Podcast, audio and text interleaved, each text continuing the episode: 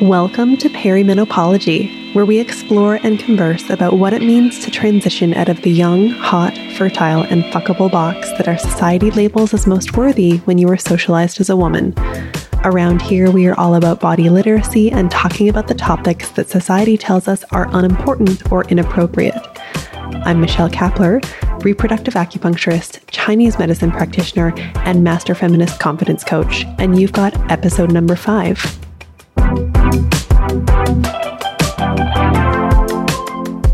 Hello, hello, my friend. Thank you so much for joining me for another episode of Perimenopology. Before I get into today's episode, I want to make a quick announcement. This episode is brought to you by the Perimenopause Body Image Confidence Starter Pack. If you've been loving what you're learning in the podcast and you want to dive deeper into this work, this is a great way to get started. It's a little collection of tools that I've created that you can start applying today to help you feel more confident when it comes to your body as you navigate this transition. It's free and it's available right now. Just head to the show notes or to michellekapler.com forward slash starter to get instant access today. Today, I'm going to share an interview with my colleague and friend, Ana Lopez, who is a very impressive person and an amazing coach who focuses on sex and sexuality within the Latinx community. She and I had a great conversation about sex drive and libido and relationships, and I can't wait to play it for you. We ran into some tech issues, and the sound on my end isn't amazing, so I will ask for your patience with that because the knowledge and ideas that she shares are so, so good. Before I share the episode, I want to offer Ana's professional bio. Ana is a proud Latina and certified sex and life coach. She holds a Master's of Education in Human Sexualities and is currently pursuing a doctorate in Human Sexuality Studies. Her purpose in life is to sexually liberate women everywhere, but she holds a special place in her heart for the Latin community. Ana's work includes destigmatizing sexual pleasure and desire and encouraging Latinas to talk about sex. As the owners of Sex in Spanglish, she empowers Latina women by coaching them through sexual issues and frustrations, utilizing science based sex education and her background in therapy. Ana's goal for her clients is to help them embrace both their culture and their sexuality without shame. So, without further ado, here is my conversation with Ana.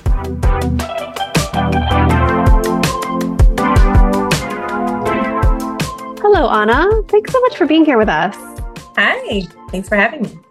So, I've already read your professional bio in the intro, but I would love it if you would tell us a little bit more about yourself and the work that you're doing. Yeah. So, um, what else do I say? so, I uh, am the owner of Sex in Spanglish, which is my sex coaching practice.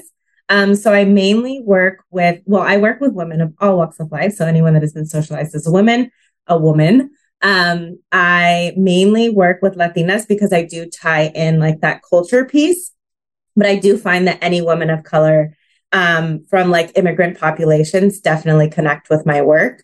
Um, so I work with him really to talk about like the cultural messages that we receive around sex and sexuality and about our bodies just in general, um, and really deciding what is it that we want to think compared to like, oh, maybe this is something that I've been thinking that isn't even my thought. It's like my dad's thought or my family or my culture or whatever. Um, and really deciphering what it is that my clients actually think. Um, getting rid of all that shame and judgment and then really deciding like how it is that you want to have guilt free pleasure. So I am a sex coach. So we do talk about the sex portion, but pleasure is really just like watching your kids play, sitting on the couch for five minutes without feeling like, oh my God, I have to clean the house or, you know, organize the closet or whatever that is. Um, so that's like the bulk of the work that I do with my clients. And then, um, I was going to say on the side, but it's really also a full time gig going to school. um, I'm a doctoral student and I'm currently researching perceptions in sexuality and how that then impacts um, pleasure.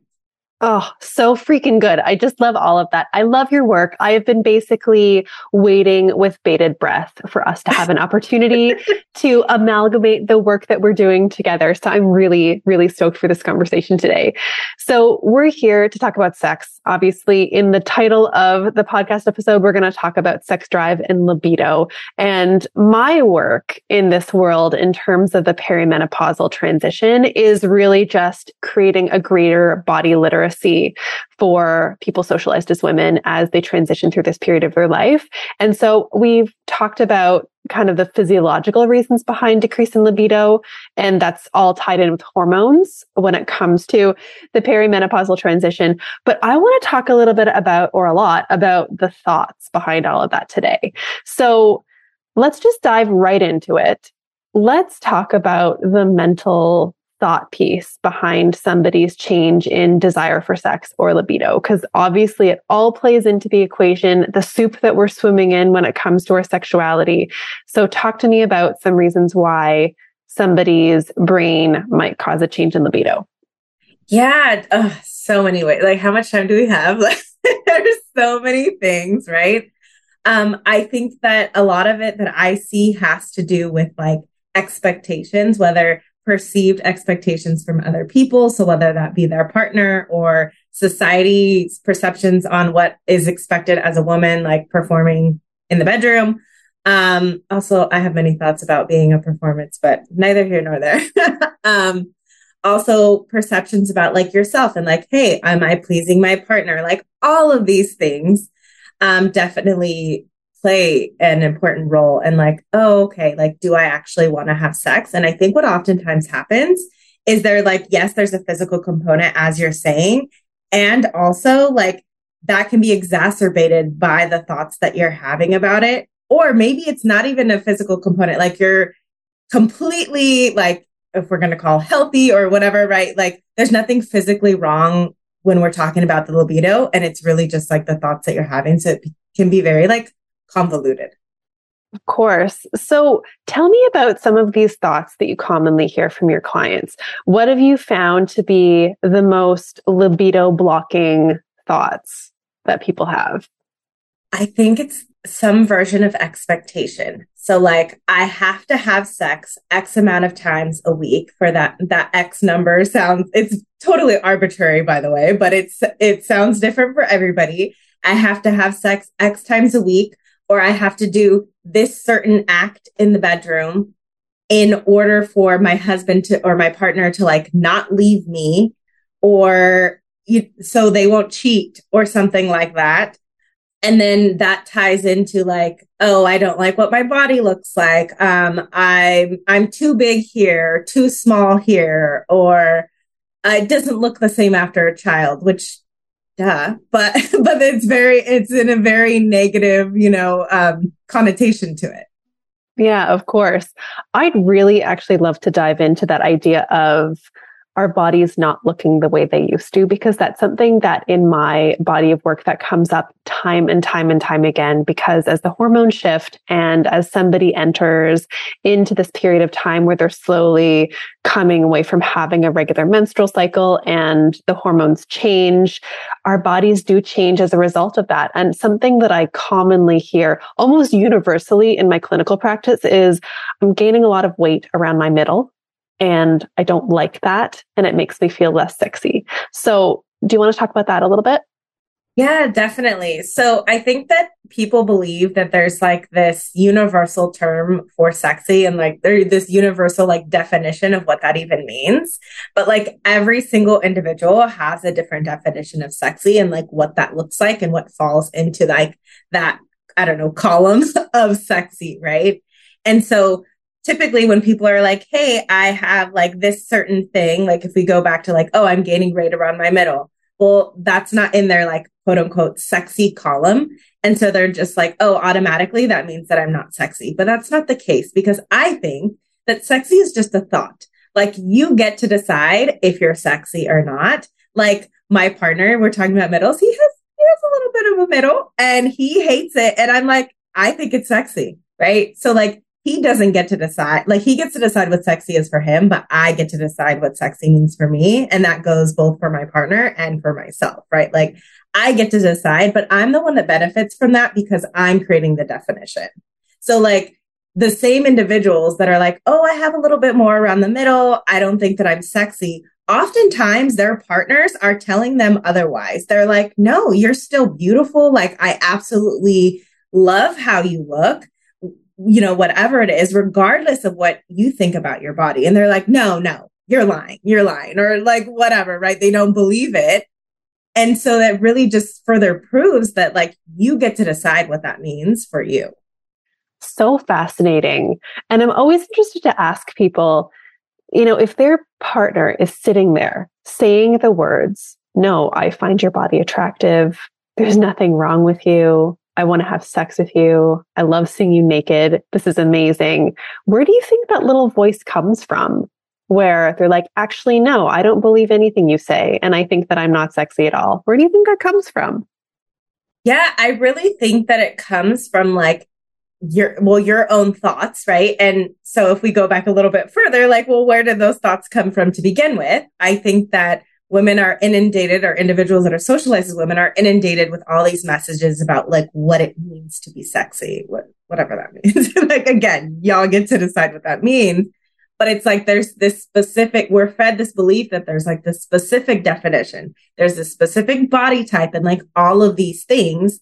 And if you fall outside of that then you're maybe not sexy. And a lot of this is very unconscious. We don't recognize that we have these thoughts about ourselves. It's very like we have like blinders on essentially. And so the, that voice is kind of in the back of your head. Many of us heard it from our parents growing up, especially our, you know, mothers, grandmothers, like women in our life, but that's because they were inundated with those messages as well. So this is not permission to go and yell at your mom and your grandma and all the things. like they were doing the best they could with what they had, right? But just recognizing like they've gotten those messages as well. And if you, I've seen these pictures on social media. I don't know exactly where people find these. I'm sure if you do a Google search, like old advertisements, like talking about women being at home, or like I've seen magazines even. And there's always like the, the vision for like the ideal body of a woman has shifted over time. And so it just depends on what time, like what era, I guess you are in, right? And so it's like, it's all just fucking opinions, but all of those opinions have been handed down to you and you just assume that that was truth.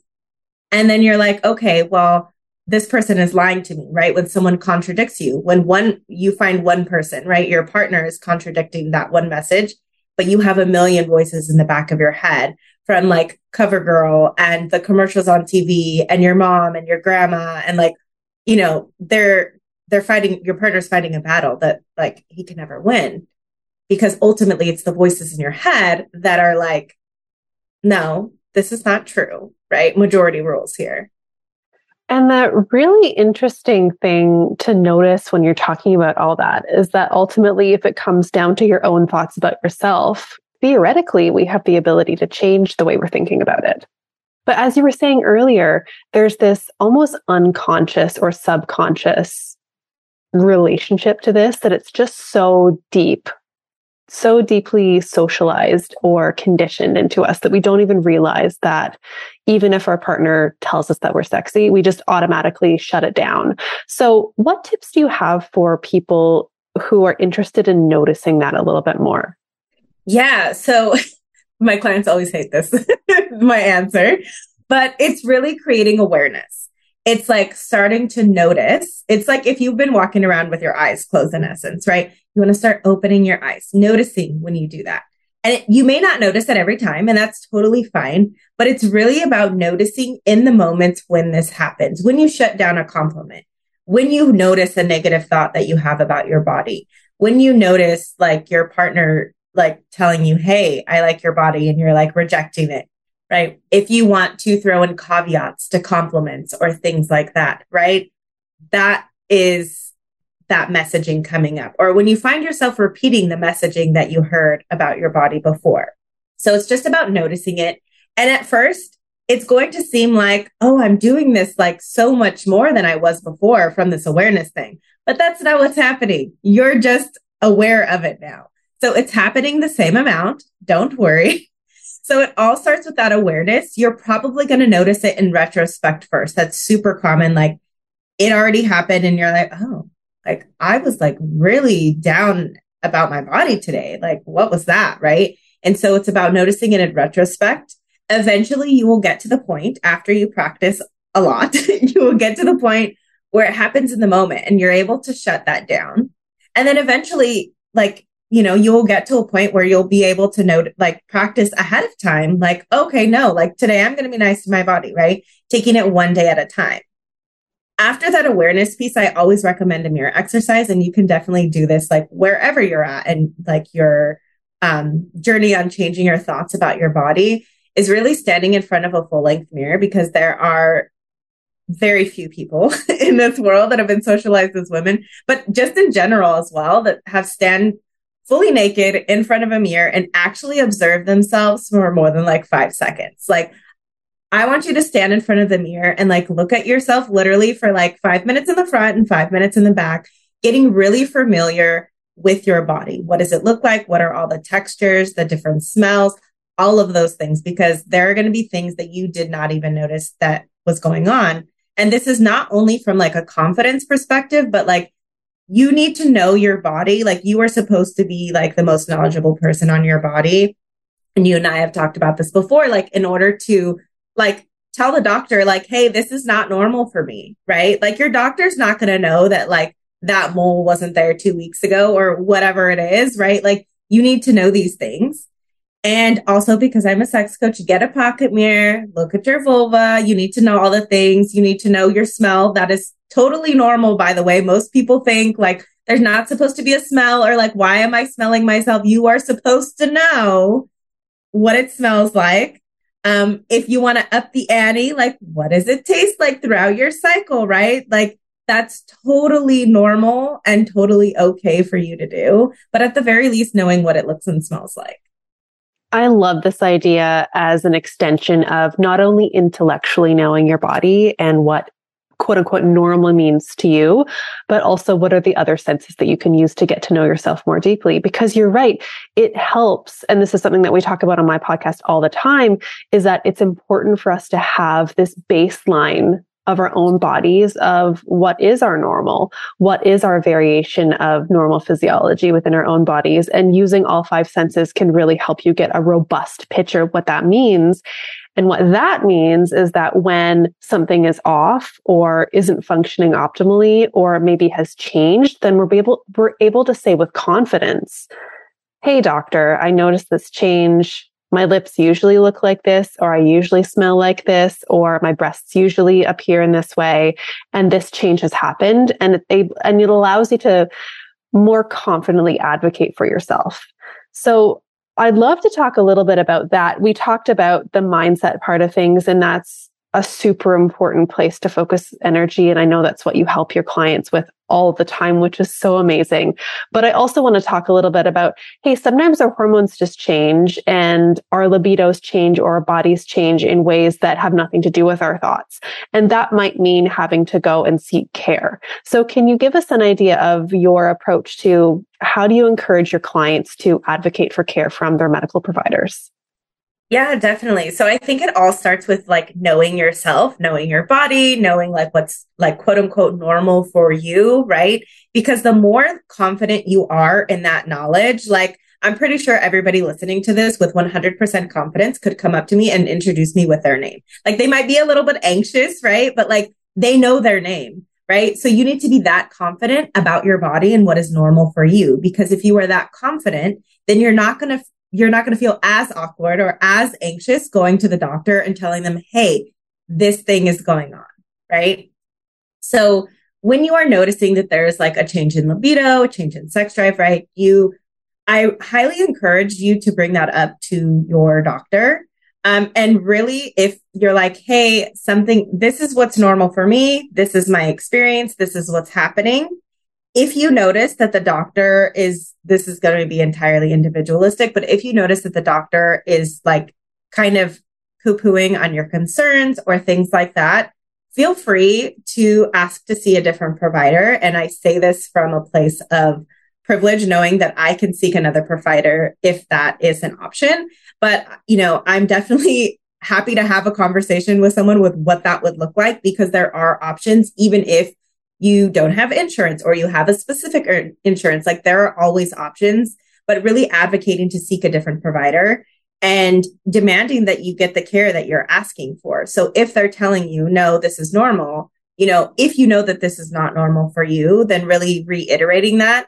Another trick that I always do, I don't know if it's really a trick, a hack, I guess, is saying like, okay, like So you're repeating what they're telling you, right? So if they deny you any further testing or anything like that, repeat what they said. Like, so I'm hearing you saying that you're denying me any further testing, that, that you believe that this is normal in your professional opinion. Do you mind charting that for me so that the next time that I come in and I'm still having this issue, then we can have a, a further, you know, conversation about this because you're telling me that it's not a problem now. Because there could be, I mean, I don't know. I am not a medical professional, but there could be like underlying reasons for a sex drive that are, are very important that need to be addressed. And it's not just about the act of sex, but oftentimes what happens when it's just about sex, most medical providers are not taught about sex that are in like one class, right? In college. And so they're like, okay, whatever. But the sex drive, the change in the sex drive could just be the symptom of something that is more detrimental to your health. So it's super important that all of these symptoms are being addressed such an important point. Thank you so much for making that. And I'd really like to take it to a super basic level at this point. So can we talk about some of the baseline data that somebody might want to gather about their body so they can go to the doctor? So would it be how often do I feel like sex or what are some of the signs that their body might be offering them that they can watch for changes in? I think definitely knowing like, okay, how often do I physically feel like having sex, right? There may be times where like your brains just, our brains get distracted very easily. So it could be that you're not thinking about sex, but if your partner was like, hey, let's have sex, you'd be like, oh, okay, right? So if you notice that there's like this kind of cognitive dissonance there that you're just like, oh, I don't know. I don't know that I want to have sex right now, right? But then once you go to have sex, it happens fairly easily that you feel like your sex drive kind of just changes, even though you were like, I don't want to say on zero, but I guess like you were like fine, you were at a neutral point, And if you were to go to have sex, then it would be fine. Right. That's that's what I consider, you know, semi-normal. This isn't always the case, but more often than not, if your libido is normal or like typical, right? You go to have sex and you feel comfortable having sex. Your body almost like compensates for that. So your body's like, well, I wasn't preparing us for sex, but okay, let's do this, right? Or there will be times where you feel like, okay, like I want to have sex, right? And again, this is very individualistic because not everybody has as high of a sex drive as other people. So it's basically just figuring out what is normal for you. Now, if you find that anytime you go to have sex, like you have the mental desire to have sex, but not necessarily the physical desire, but you're like, okay, like let's try this. And your body's just like not having it. Like you're going to be able to tell. So vaginal dryness is can be one symptom, but I will say that that is not necessarily a, uh, an indication of low libido. You could just be dehydrated. Maybe you had too much coffee, too much alcohol, there are many, many reasons why you could have vaginal dryness. So that isn't the one and only symptom. That is a symptom though. Um, if you're just like, I'm just not into this. If you're noticing there's a lot of vaginal tightness, that could be an indication that your body's like, Hey, like, I'm not trying to do this right now. Right. And so it's really important noticing what happens when you go to have sex or even like throughout sex. Like maybe you start off really good and then all of a sudden your body kind of just like shuts down. Like you will know what that feels like for you um, then that could be an indication of change as well. Yeah, 100%. And it's all about looking at it over time and noticing patterns. So, like you were mm-hmm. saying, you can have one off things, like maybe you had a bad day, or maybe you're particularly dehydrated. But if you're noticing things like, hey, I used to get lubricated no problem, and now I never get lubricated easily, that would be something that you'd want to notice. Or same with just your general desire, same with any like pain or discomfort or anything like that. Super important to take note. And again, it doesn't mean that something is wrong with you if it happens occasionally or one time, but we want to notice and look for patterns in changes to be able to talk to the doctor about that.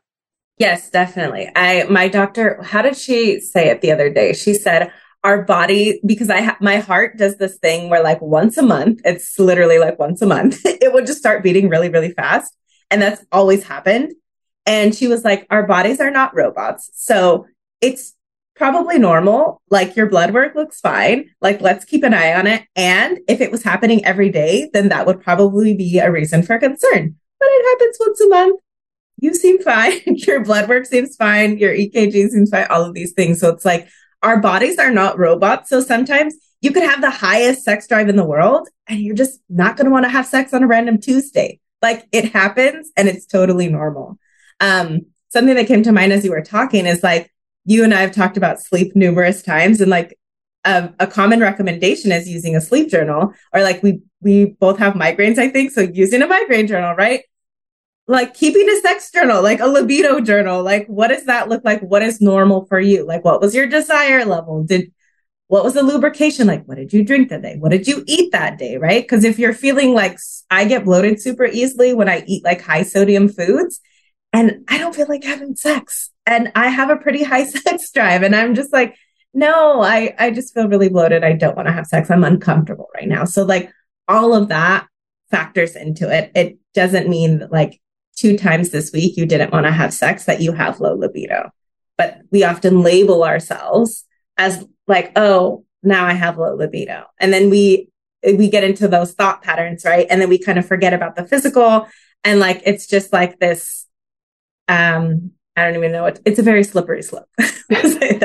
no pun intended, or maybe pun intended. so that's all great in terms of creating awareness to know when something is off and that we actually need to seek care or treatment or maybe evaluate things. But let's take it to a place where it's like, yep, I've been to the doctor. I've been diagnosed with low estrogen. That's the reason, or whatever other reason. It could be a lot of reasons, but let's just pick low estrogen because that's pretty common in perimenopausal women. And you're like, okay, so this is happening and this might just be how it is for a while. But I also have to factor in my partner to this whole thing. My partner was used to a particular pattern or rhythm or availability. And maybe that's just not available to them right now. So, can you give us some tips about how people can talk to their partners about this change? Yeah, definitely. So, first, I want to preface this by saying I think that in any relationship where there's two people, there are three sex drives to consider. So, there's the sex drive of each individual, or like the sex life, as I like to call it, of each individual. And then there's the sex life of the couple. So, while a person with low estrogen might be like, hey, where, you know, our sex life as a couple looks a little bit different. Your individual sex life does not have to change. Now, considering that your partner may not may not have this knowledge or have the same opinion, I just want to throw it out there. I always I also tell my uh, clients that they are responsible for their own pleasure. Every single individual is responsible for their own pleasure because pleasure comes from our thoughts. So if you are receiving pleasure, it is because you are allowing yourself to do so. So like my partner could just like lay there and I could have the best time in the fucking entire world, right? We could have two entirely different experiences. And so it's super important to recognize like the power that we hold in being able to create our own pleasure. That being said, you probably still want to have sex with your partner and you may be having low estrogen. Okay. So how do we talk about that? So there are two ways to talk about sex. Um, there's in the bedroom, like during the act, like there's things going on you need to have a conversation there are other conversations that you have about sex and that, that should be had outside of the bedroom this is probably one of them. So you could say like you could you know in your mind before you have the conversation okay i want to bring this up. This is the goal of the conversation. The goal of the conversation i want to be very very um, poignant about this is that the goal of the conversation is never to convince your partner to agree with you. That is never the goal. The goal could be like, I want to get this out there and make sure that they're actually understanding the words that I am saying. Maybe they don't have the same opinion, but at least I want to get this out of there or I want to cover XYZ, like these different topics, right? Have a goal for yourself. If you want, pra- many of my clients practice what they want to say beforehand because they say it out loud and they're like, that is not what I wanted to say, right? So practicing ahead of time. And I know this sounds really weird, but these are big conversations and you may not want to have the conversation more than once. So why not practice, right? Um, it's not like you're giving a speech or anything, but still it can help and it can help a lot with that anxiety as well. Um, so I always highly recommend consent to have conversations. So your partner comes in from a long day at work. You're not going to be like, Hey, I have low estrogen and I don't want to have sex anymore. Like okay, can I have dinner first? Like, can I take a shower? Like, no one wants to be bombarded with those conversations, right? So asking for consent, like, hey, I want to talk to you about something. Do you mind if we have this conversation now? If they say no, honoring that no, just like if your partner initiated sex, you would want them to honor your no if you said no. So, really honoring that no. If they say no, then you set a time together, a day and time, like, I don't know, Friday at 5 p.m., we're going to have this conversation in the living room or wherever it is, doesn't matter. And sticking with that. And then when Friday at 5 p.m. comes, you head to the living room, you have the discussion, right? If they say yes, then it's totally fine to have that conversation right then and there. As far as the conversation goes, again, practicing ahead of time what you want to say. I think it's very beneficial to speak in I statements because I don't believe that I cause other people's feelings. However, many people believe that we do. But really, what you're doing is you are owning your own experience. So I went to the doctor today. So an example of like what this would look like if I was the person with low estrogen, um, experiencing like low libido and noticing like, oh, this is like my current circumstance. This is kind of what it's going to be. I know in the past we've had, you know, sex maybe like five times a week, and I absolutely love that. And lately, you might have noticed that I've been, you know, not really wanting sex as much. And I actually went to the doctor today and it turns out that I have low estrogen. And like one of the symptoms of that is actually that I probably will want sex less. Um, unfortunately, there at this moment in time, there's not really anything that we can do with it. We kind of have to maybe wait it out until menopause hits. Um, there's not really anything like tactical that we can do. So I just wanted to have an open discussion about what this might look like because I know that our normal is typically, you know, five or six. And you know, I'm only really comfortable with two or three at this point in time. I'm also open to having sex more if the time arises. And I just want to let you know that it doesn't have to do with you. It's, this is just my current experience right now. And then just opening the floor for questions, comments, concerns, and like, you know, having an open dialogue about it. I love that so much. And I love that you kind of gave a little script almost to work off of because I think that's so brilliant. What I want to ask you about next, or I guess just flag, um, because there's that beautiful conversation. And of course, we hope that our partner is going to be open and receptive and totally on board with honoring your needs and working out a compromise and honoring that they have their own sex drive to take care of and they're responsible for it. It would be amazing if all the conversations ended yeah. up like that. But what I see in people that I talk to, as well as the patterns that I've seen in myself over, you know, the 10 years that I've been married is that sometimes or a lot of the time, two people don't necessarily see eye to eye and it requires continued conversation and a whole lot of discomfort and sitting in that discomfort in order to come to a place. And it might mean revisiting the topics a few times. Do you have any tips for people who kind of end up in that situation? Yeah, definitely. I think revisiting the conversation is a great idea. Um, I think having, upon having that initial conversation, letting them know like what you are comfortable with. Like, hey, so I know our typical is like five to six sessions a week. And right now I'm only comfortable having a minimum of two. If there's, if I feel that there is like more days that I want to have sex this week, I will let you know. And so while this sounds fine and dandy, and you would hope that the partner would, you know, take that into consideration, you may have to remind them because again, this is totally new for them, just like it's totally new for you. So if that means putting a calendar on the wall because they're probably not counting the amount of times that they've had sex. Like it's just, you know, they got other shit going on. So maybe that means putting a calendar and like, you know, writing it on the wall or having a shared calendar on Google. I don't know. Like you decide what works for you and your partner. But really, it's about the person that is saying, Hey, you know what? I only want to have sex two times a week minimum. Like this is this is what I'm bringing it down to from 6 sessions. I want to have it two times a week. It's really up to you to advocate for yourself because your partner may forget because they're human and they may initiate or they may be like, "You know what? I I really want to have sex with my wife right now or, you know, whoever it is. I want to have sex right now and maybe they're up to it. So let's see, right? It may not be coming from a place of like, I'm completely ignoring your your needs or your desires and all of these things. And it's up to you to say no and to be confident in that no. Because what often happens is especially those of us that have been socialized as women we fall into this trap of like okay i'll just do it this time. He's had a long day. He's got a lot going on like all of these other things. And then the partner interprets that as, oh, okay, so I just have to initiate. The low estrogen, which they probably don't know what estrogen means, but that's a whole other podcast episode. Like, okay, so low estrogen means just I have to initiate more versus us initiating at the same time or her initiating with me. So I just have to initiate more. And then it becomes into this, oh, I'm super resentful because we had this beautiful conversation and they said that they understood. And now they're just initiating even more, even though I said I only want to have sex twice.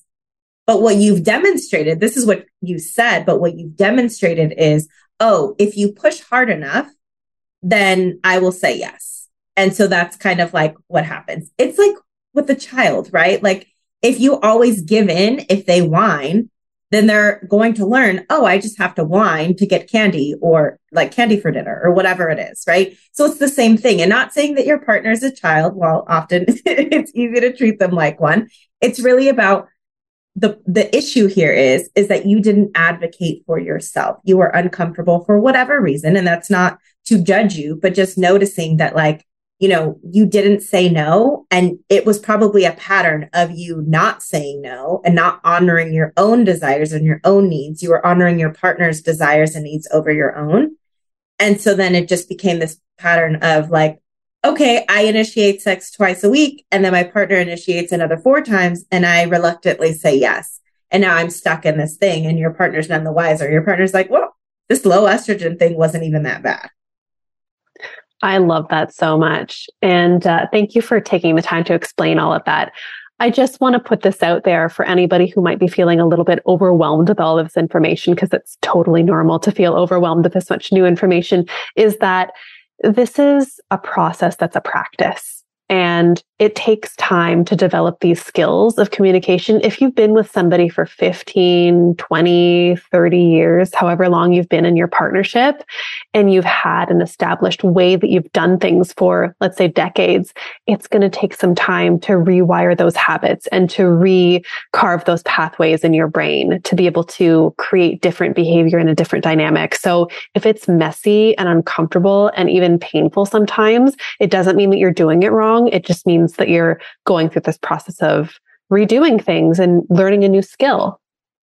Yeah, most definitely. If you stay quiet, like it's just going to be messy and uncomfortable in your head. so it's like you're either actively in the mess and the discomfort, or it's just all in your head and you're like cussing him out under your breath every five seconds. Yeah. So pick your version of messy and uncomfortable that you need to endure, unless maybe some people are into being messy and uncomfortable during sex and that gives them pleasure, but that's right. another story entirely. oh, so good. All right. Well, Ana, I don't want to take up so much more of your valuable time, but I know that there's going to be people listening who want more of this goodness from you. So can you tell people how to get in touch with you and reach out and follow you? Definitely. So you can just find me essentially anywhere. I mostly play on Instagram, but you can find me anywhere, Sex in Spanglish. So that's Spanglish, not Spanish. Um, on I'm on TikTok, Instagram, Facebook, um, Twitter occasionally. I mostly play on Instagram. Um, TikTok seems to hate me and takes down my videos, but anyway, um, you can find me on there. Um, on any of my socials, you will be able to find my Linktree, which is where you can access. Um, I have a free ebook, um, which may help some of you, as well as something I call Rendezvous Reboot, which is essentially rewriting your perception of your own sexual story. Um, so those are both available to y'all for free. Yay, amazing. Thank you so much. I will make sure that I link all of that up in the show notes and on the podcast episode page so people can click them and find them easily. Ana, thank you so much for coming and sharing your wisdom and your knowledge with us today. Yeah, thanks for having me. Thanks so much for joining me for my conversation with Ana. If you loved this conversation, please find and follow and work with Ana using all of her contact info in the show notes. I'll be back next week with another episode. If you are loving what you're learning in the podcast and you want to take this work to a deeper level, let's work together. If you are a resident of Ontario, Canada, we can work together in a clinical setting, both virtually or in person. Or if you want help managing your mind and your thoughts, around the perimenopausal transition and supercharging your confidence in your body, I can help you anywhere in the world. To learn more about your options for working with me, head to michellekapler.com and click on Work with Me on the overhead menu. I can't wait to talk with you.